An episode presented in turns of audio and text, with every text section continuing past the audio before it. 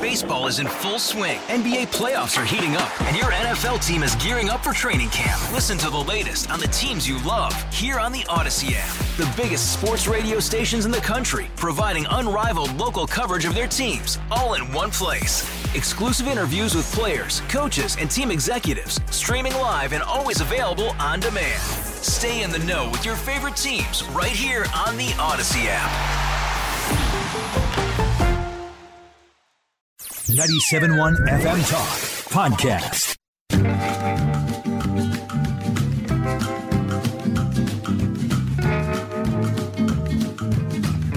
Wiggins America. I am not a number. I am a free man. Wiggins America. The only thing I'm going to need from you guys right now is a cup of coffee. Wiggins Today's global economy waits for no man. America. Today's global business climate is like, Whatever, dude.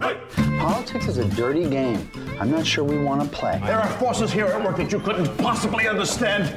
You have no idea how high up this goes. Welcome to Wiggins America.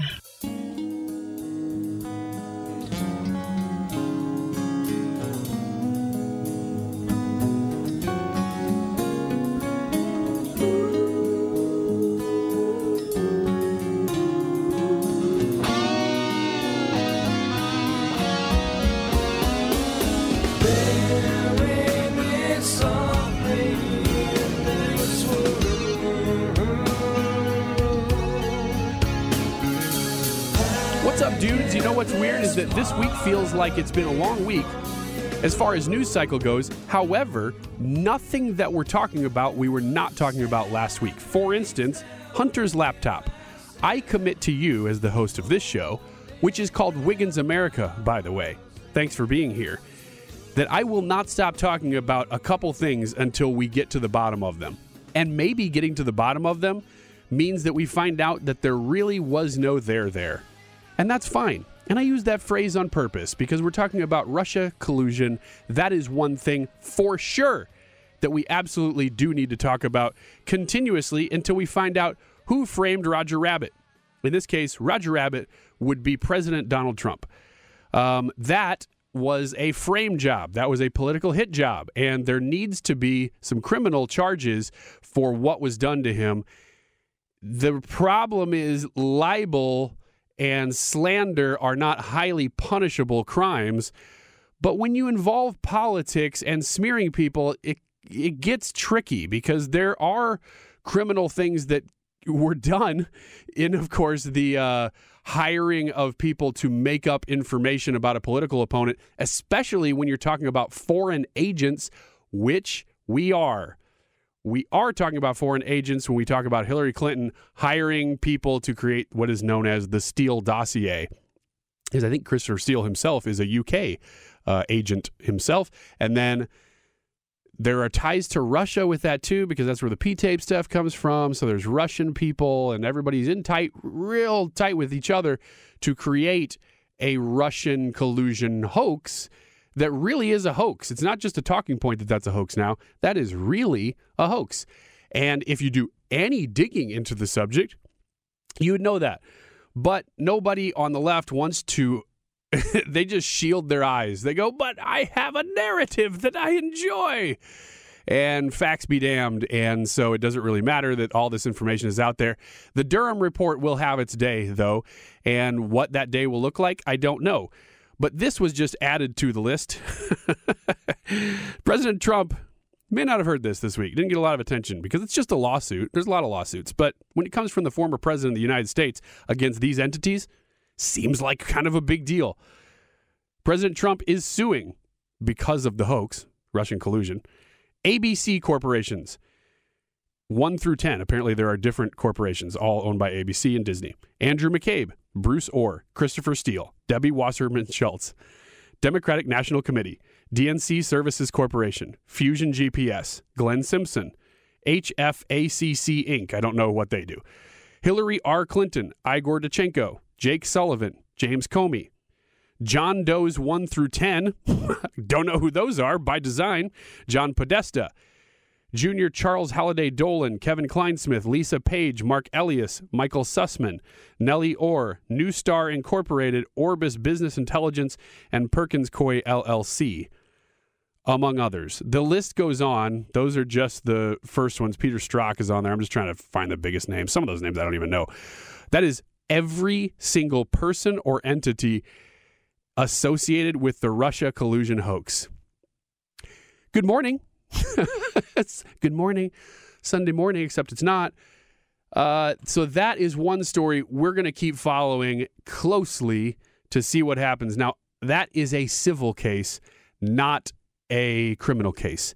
But what Trump is doing is playing their game, and he's one of the few people I've said on this show. It's one of the reasons he has an advantage over a DeSantis. As much as you might like DeSantis, the dude isn't independently wealthy. Trump is. So he can stand up against this government stuff because what happens is when these people become politicians, especially lifelong politicians, and I do mean deep state, not just elected officials. I'm talking about people who were put into positions within all kinds of alph- alphabet soup organizations. They have unlimited basically unlimited resources at their disposal, not personal, but government. They can act on behalf of the government to just sue the crap out of anybody they want for as long as they want. That's what the Southern District of New York has been doing to Trump. And you can say, you know what? That's part of democracy. If somebody did something illegal, you can sue them, you can find out. I don't think that's really the point here, though, because they'll dismiss these cases because they don't have a shred of evidence for anything. They're just designed to take people through the wringer and break them. And if you're not really wealthy, they will break you and you will not run for office. They did this to Michael Flynn. Think what you want about Michael Flynn. When you start having a lot of different angles, you can come at this one. When you start having um, the FBI basically trap you into doing things and then trapping you into endless lawsuits and putting you in prison. That's what we're talking about here. The average person can't stand up against that for very long. But if you got a whole whole bunch of money, you can, and Trump does. And so he is fighting back on their playing field. That's what he's always done. There's nothing new about this. He's suing all these people, and I don't know if he thinks he's going to win or not. But if he wins a couple of them, that could be pretty important. He wants to clear his name, I'm sure, too. He wants these people to pay for what they've done to him. And one of the things they've done to him is dragged him through court proceedings over and over and over and over, using the agencies and the companies that they're in to do so. So he's doing it back to them. So that's one thing that we're not going to stop covering on Wiggins America here. The other is Hunter's laptop, the aforementioned that we uh, hit a lot on last week and has been talked over quite a bit, and rightfully so. We will continue to talk about that because of the information on that thing. It's so crazy that there are three of those laptops. He didn't just crack out and leave one at one shop one time. He's done this a couple times. I don't know what the other circumstances are, how people got the other two laptops, but it's because he's a drug addict and he just forgets what he's doing, apparently, and leaves stuff that he probably thinks more about the monetary value of it. That ah, I don't care about one laptop. I could go buy a new laptop. And plus, I don't remember where I left the last laptop. So he just gives up on it and doesn't remember what's even on the thing, apparently, and that people can get into his emails. There is so much damning evidence in that first laptop alone and we've tread this ground, but we have to keep treading it because we have to get to the bottom of it. If we stop talking about it, it goes away. So we got to keep talking about it until something happens. And nothing's going to happen between now unless they indict Hunter, which there's a lot of talk that they're really close. The FBI is close to indicting Hunter. But do, do you trust the FBI? I don't even know. These people had the if we I don't even think we would know about the laptop unless Rudy Giuliani had made 5 copies of it and distributed it to media before giving it to the FBI. Who knows what they would have done with it? But now they're forced to because he was smart enough to get it out there. Anyway, that's just two of the things. The last one, voter integrity. I have a couple stories to share with you about voter integrity that have gone on this week. Real, real quick. What does he know? Wiggins America. If you follow a group called True the Vote, There's a lot of information out there, as you know. If you've even tried to follow this, it's hard to do. It's really hard to do because there's so much information, there's so many little things. True the Vote is really good at compiling it. And they're so good at it that that's the primary source that Dinesh D'Souza is using for his upcoming movie, 2000 Mules, which comes out apparently at the beginning, eh, middle April. We'll be watching that. Stick around. More Wiggins America full cast in here in just a minute. Baseball is in full swing. NBA playoffs are heating up, and your NFL team is gearing up for training camp. Listen to the latest on the teams you love here on the Odyssey app. The biggest sports radio stations in the country, providing unrivaled local coverage of their teams, all in one place.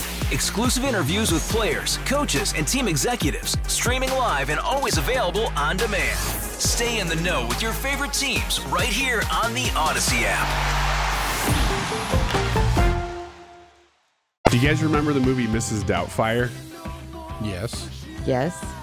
So I pretty much knew that was a guy the whole time. What? Nuh-uh. Even, even his family didn't know, but I knew. And I think it's probably because, like, as Roy can testify, we're in the industry. Hmm. So you kind of know the tricks of the trade. And you, you saw this is probably makeup and prosthetics. I'm impressed. I had no idea. So uh, Trisha is in the studio, old Roy as well. I'm going to show you a picture, which is the worst thing to do on radio, but I'm doing it anyway. See that? I see it. See that? I do. That is a person who looks a little bit like Miss Doubtfire. do you know who that is? I have a guess Any the guess? news this week. I don't have a guess. Okay, that that surprises me because you actually listened to this guy's podcast. See the headline? You want to read it to me? Ah, Steven Crowder dupes scholars at academic conference with fake fatness studies paper.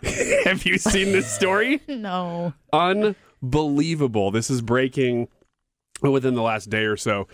Steven Crowder, uh, as you know, louder with Crowder, he he created an academic paper, and I guess it's taken a couple years. These things aren't necessarily the quickest, and submitted it in I think late 2020.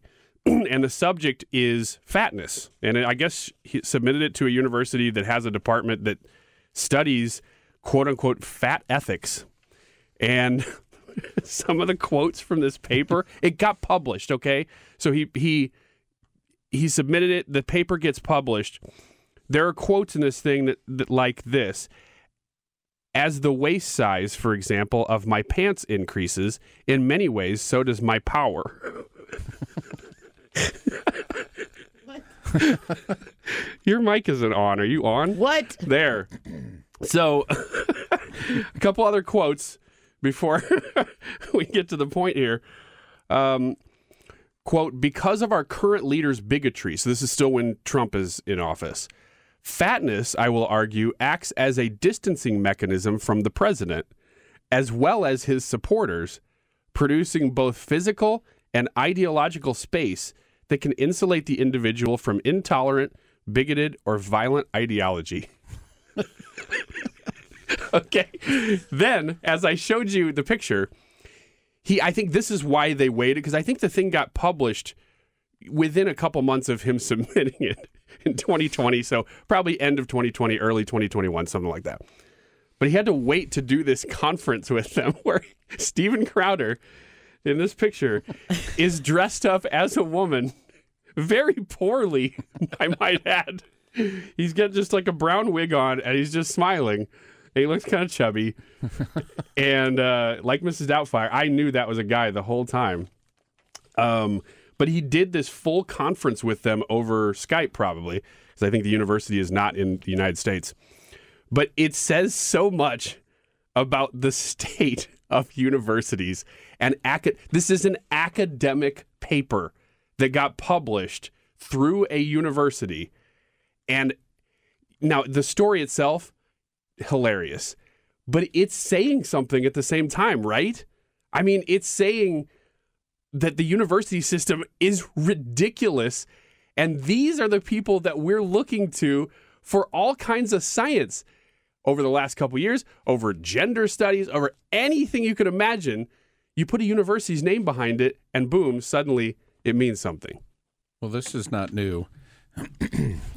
we had a, uh, a, well, was it Mark Twain that said uh, an academic is a person who's educated beyond their intelligence? That sounds like Mark Twain. I think that's don't know. that's a good explanation. But I think there there are people in Trisha, academia. was that Mark Twain? Yeah. Okay. Hundred percent. Yeah, thanks. Yeah. It was, Roy. I got your back. Thank you. No, I, I think people in academia are very easy to read and very easy to please. That's why it was so easy to get that published for him. Is that you use use the right words. Mm-hmm. It's like English uh, in high school. You know, you, you you write a paper knowing what the teacher wants to hear, and you get an A. I was a master at that. Yeah. Really? I wrote nonsense.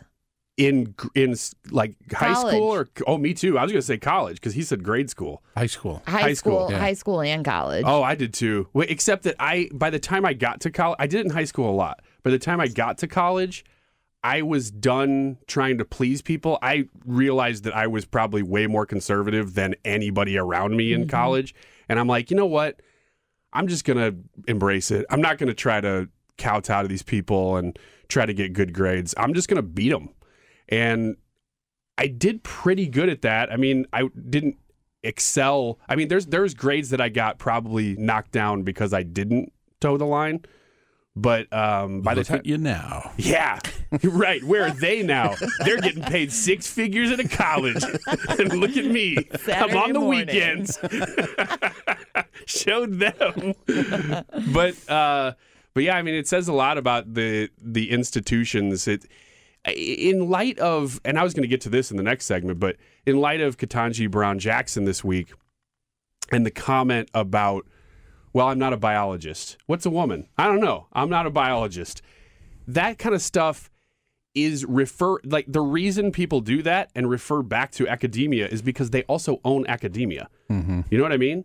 So Yep. they, they can just say, well, I I'll I'll I'll refer you to the experts. Well, these people that are publishing uh, fat studies with Steven Crowder dressed up as a girl and bla- bashing Trump, those are the studies. Yeah. I mean, this is the kind of stuff. That's not to say that there aren't real studies. And depending on, I mean, if you're talking about gender ideology and fat ethics, yeah, this is the kind of science coming out of that. Now, I'm not talking about necessarily like good research. If you go to school to become an engineer, you're probably going to be learning a little bit better information than if you are in, say, my degree, communications. It was terrible and completely worthless.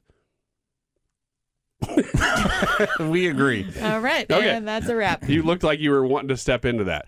Um, so I brought in this thing that I don't know that I've ever told anybody that I did because I don't know why I did it.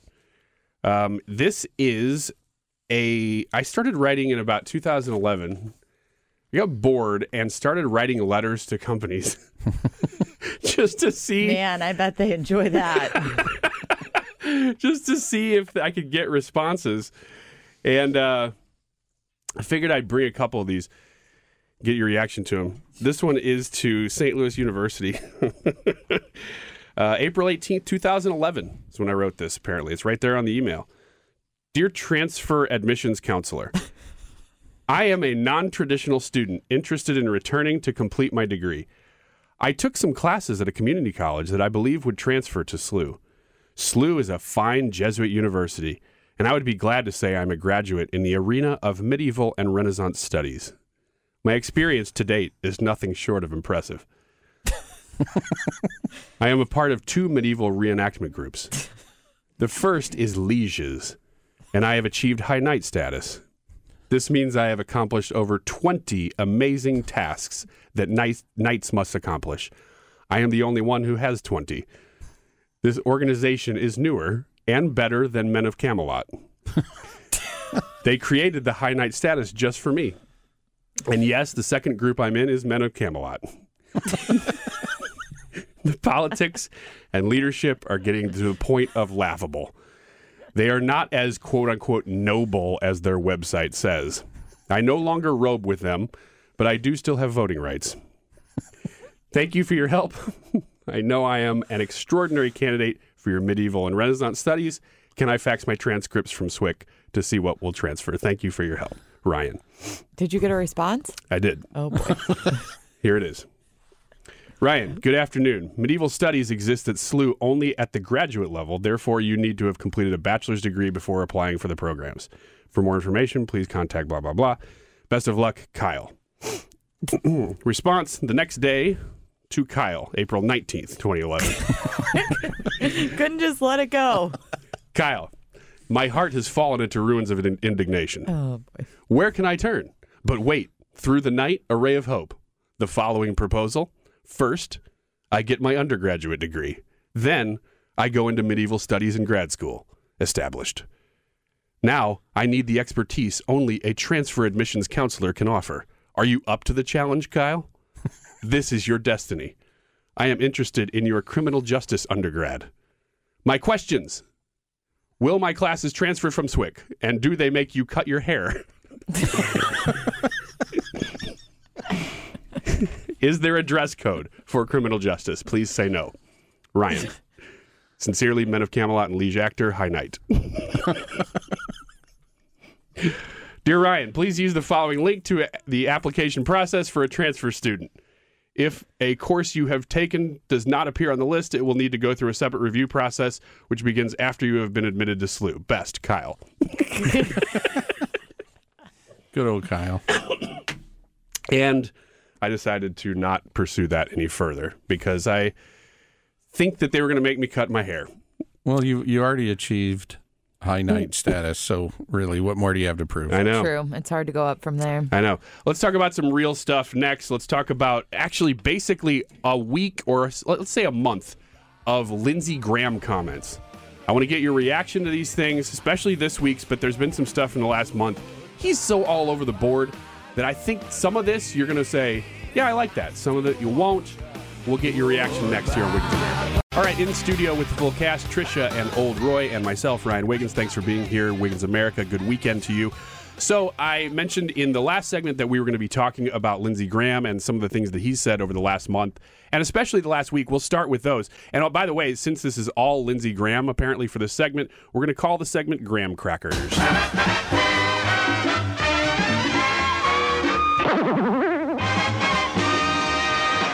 And if you like the segment, we can give you some more. hey, thank you very much for being here. Uh, we are uh, talking about this week's comments from Lindsey Graham specifically. Now, there's been a few in his questioning of Ketanji Brown Jackson for Supreme Court. The first one, well, let's let's just talk about the overall confirmation process so far and the questioning. Anything that stood out to you first before we get to Lindsey Graham's comments? Um, I yeah, uh, the whole thing. I guess the biggest thing would be her record. Um, with the, the child pornography the stuff, child, right? Yes, and the Republican senators clearly wanting to continue that line of questioning in a very aggressive manner, and specifically Dick Durbin trying to shut it down a lot. What do you think about it? Do you think that's a fair line of questioning? Yes, but I also think that if she's been a practicing judge for however many years, it's hard to go back and litigate, relitigate each case and redecide each case. I would agree with you. Actually, Roy has a law degree, so Oh, yeah, good. I want to get his So I- opinion for yeah. sure too. But uh, before I do, because he has more authority on this subject than I do, I will say that on this issue in particular, I've seen people really grabbing certain cases and saying, "Here's what prosecutors recommended. Here's what the government recommends. Here's what she gave," and it was way lower. Uh, for an individual case, I could see that being something that, yeah, somebody brings up, but it was one case. The problem with her is that it's every Pattern. case. It's 100% of child pornography cases. She always is giving way less jail time to all of them, no matter the circumstance. Right or wrong?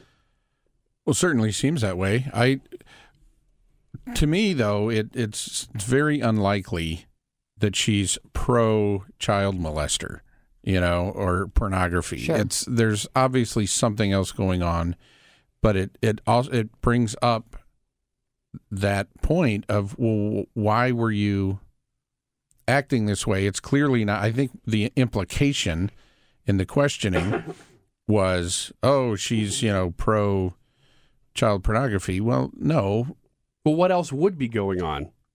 Your law degree is on the line here. Oh boy. Um, no, I mean clearly to me it seems obvious that that it's money.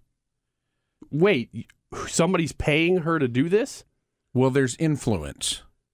Money and power, there's influence when you're when you're trying to climb the chain in in the legal world, work your way up to judgeships and then federal judgeships and uh, it's politics. And there are if you listen to Alex Jones and pretty much every other conspiracy theory, there are p- people in power um, who have questionable. So you're saying it's not somebody directly paying her and being like, "Let my friend off for No. child pornography." You're saying there's a whole system set up for uh, people in power to be influencing other people in power. Right. That's and if you're want to, if you want to climb the ladder, you're going to play the game, and and it's it's about looking out for your best and your personal best interest. If somebody above me who has influence says, you know what, maybe look the other way on this thing, or you know, it's not like they're handing money under the table, but you're you're going along with you're pulling the puppet strings. Right. And to me, that's just as important an issue to identify in a in a judge. How easily are you influenced by outside sources versus sticking to the letter of the law? Yeah, I don't know about any of that, but I'm not saying you're wrong. I just don't know um, what those powers that be would have been, what strings have been pulling. I see it more as in and the side of the law, somebody has to represent the bad guy, and you never want the bad guy to win. Therefore, you never want the guy representing the bad guy to win.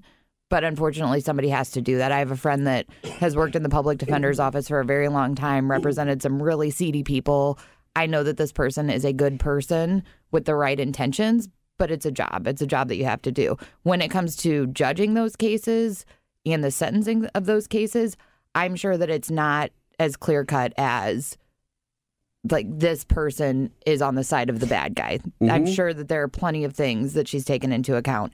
It is it does stink to high heaven that there's been a lot of these instances, but I don't know that I at least personally have enough information on her and like where she's coming from to say she made all the wrong calls. Bad Yeah. guys are bad guys. They're gonna repeat offend. It's hard. Well, that's why I to said- rehabilitate. if it's if it's one or two cases or it's you had a couple that you're like whoa that one was really an anomaly you'd say well that's worth bringing up but what ted cruz was really good at doing was showing this is a constant pattern for Right. you Uh, uh, and he, he, in his words, hundred percent of the cases that came to you, you actually get sentenced below what even the prosecutors were asking and what the government standards are, and you gave in a lot of them the absolute bare minimum sentencing. So that to me is suspect. And Roy goes all freaking in on these things, man. He is all in and he doesn't care. And I, I would guess it's more if I had to guess, and I have no reason to guess or have the authority to guess. I would guess it's more that th- that she believes in people can do better and you can rehabilitate people in society. Mm-hmm. And Oh boy. I'm not saying that's correct, but my guess is there's some No, and I, I That's don't a systemic I don't- ideology I that don't I don't have any evidence or I'm not even claiming that that's what happened here. I'm just saying in that world I know for a fact that people in those kinds of positions are playing politics. It's it happens in the corporate world. It happens everywhere. And there's people make decisions that in their little circle, in their little world, it's what's in my best interest for my future. They're not thinking the big picture. So it's not it's not a conspiracy and that all these people are getting together and saying, "Hey, let's let the child molesters off." It's an one individual in this circumstance, what's in my best interest? If somebody's asking me to do something or to look the other way or then it's going to help my career, what's it going to hurt? I'm going to clip off the phrase, I don't have any evidence for future conversations with Roy. Let's talk about Lindsey. Uh, I'm not going to. I, I never have evidence. Obviously. It's all gut stuff. it's all just from your gut. And that's where your legal degree really comes in helpful, is right Yes. from the gut. They taught us that early on. uh, let's talk about what Lindsey Graham said to her. Um, he asked her, What is your faith? And he was making a point in doing so about the way they handled Amy Coney Barrett. Fair question or not? Good question or not? I do, I wouldn't ask it to either of those. I wouldn't. Uh, that's not a question that I think. I get. I get why it matters to people. I don't think that it should come into play when making decisions on the Supreme Court. I agree. I know, I know why he did it. He was he was making a point about what the other side did. Um, but I, I agree with Tricia. It's it's not relevant to to how you're going to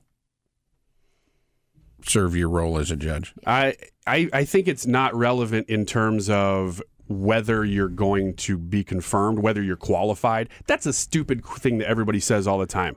Well, is she qualified? Well, of course she's qualified. Well, is she qual? You know, like they ask that about every. The other side is always asking the question: Is she qualified? No matter who's being appointed. what in the world does it mean to be qualified?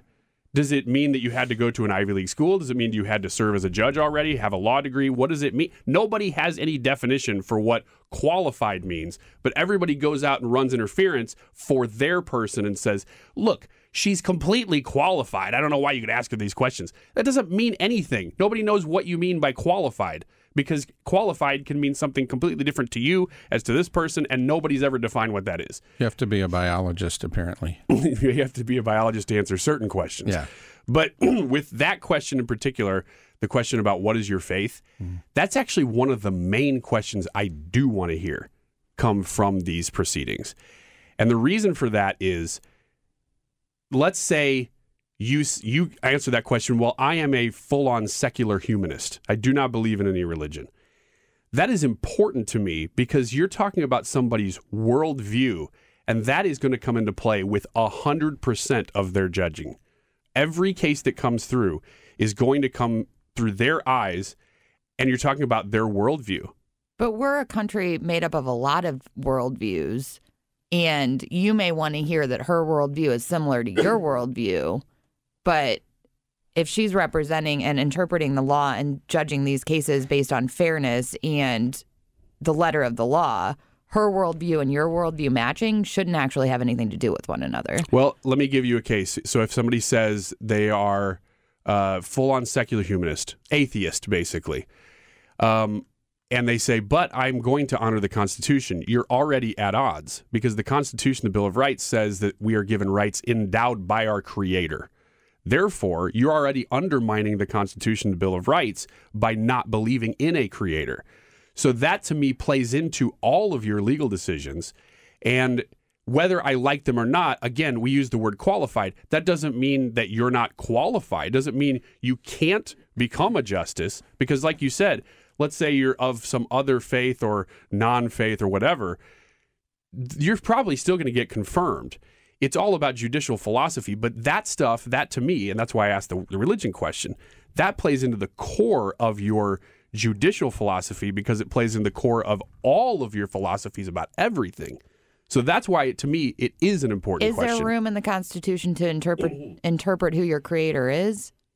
Yeah, but if you are an atheist, you don't believe in a creator.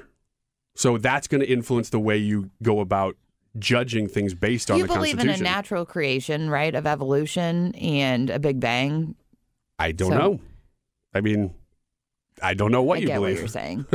Well, just- I, I think it's important to differentiate from a from a legal standpoint. The the source of the of our rights is built into the Constitution. That's what I'm saying. but that that's not really the enforceable part. The part is okay, the founders said this is where it comes from. These this is where our rights are from. Therefore, these are our rights. And so what what a, a Supreme Court judge any judge needs to be able to say is that regardless of the source of the rights, these are the rights the, the rights we've agreed to and I will abide by precedent and by mm-hmm. the Constitution and not have to. I mean, it, it kind of gives you the ability to not have to address that issue of of faith because your your faith as a as a judicial representative is in the text of the Constitution, not in the source of our rights.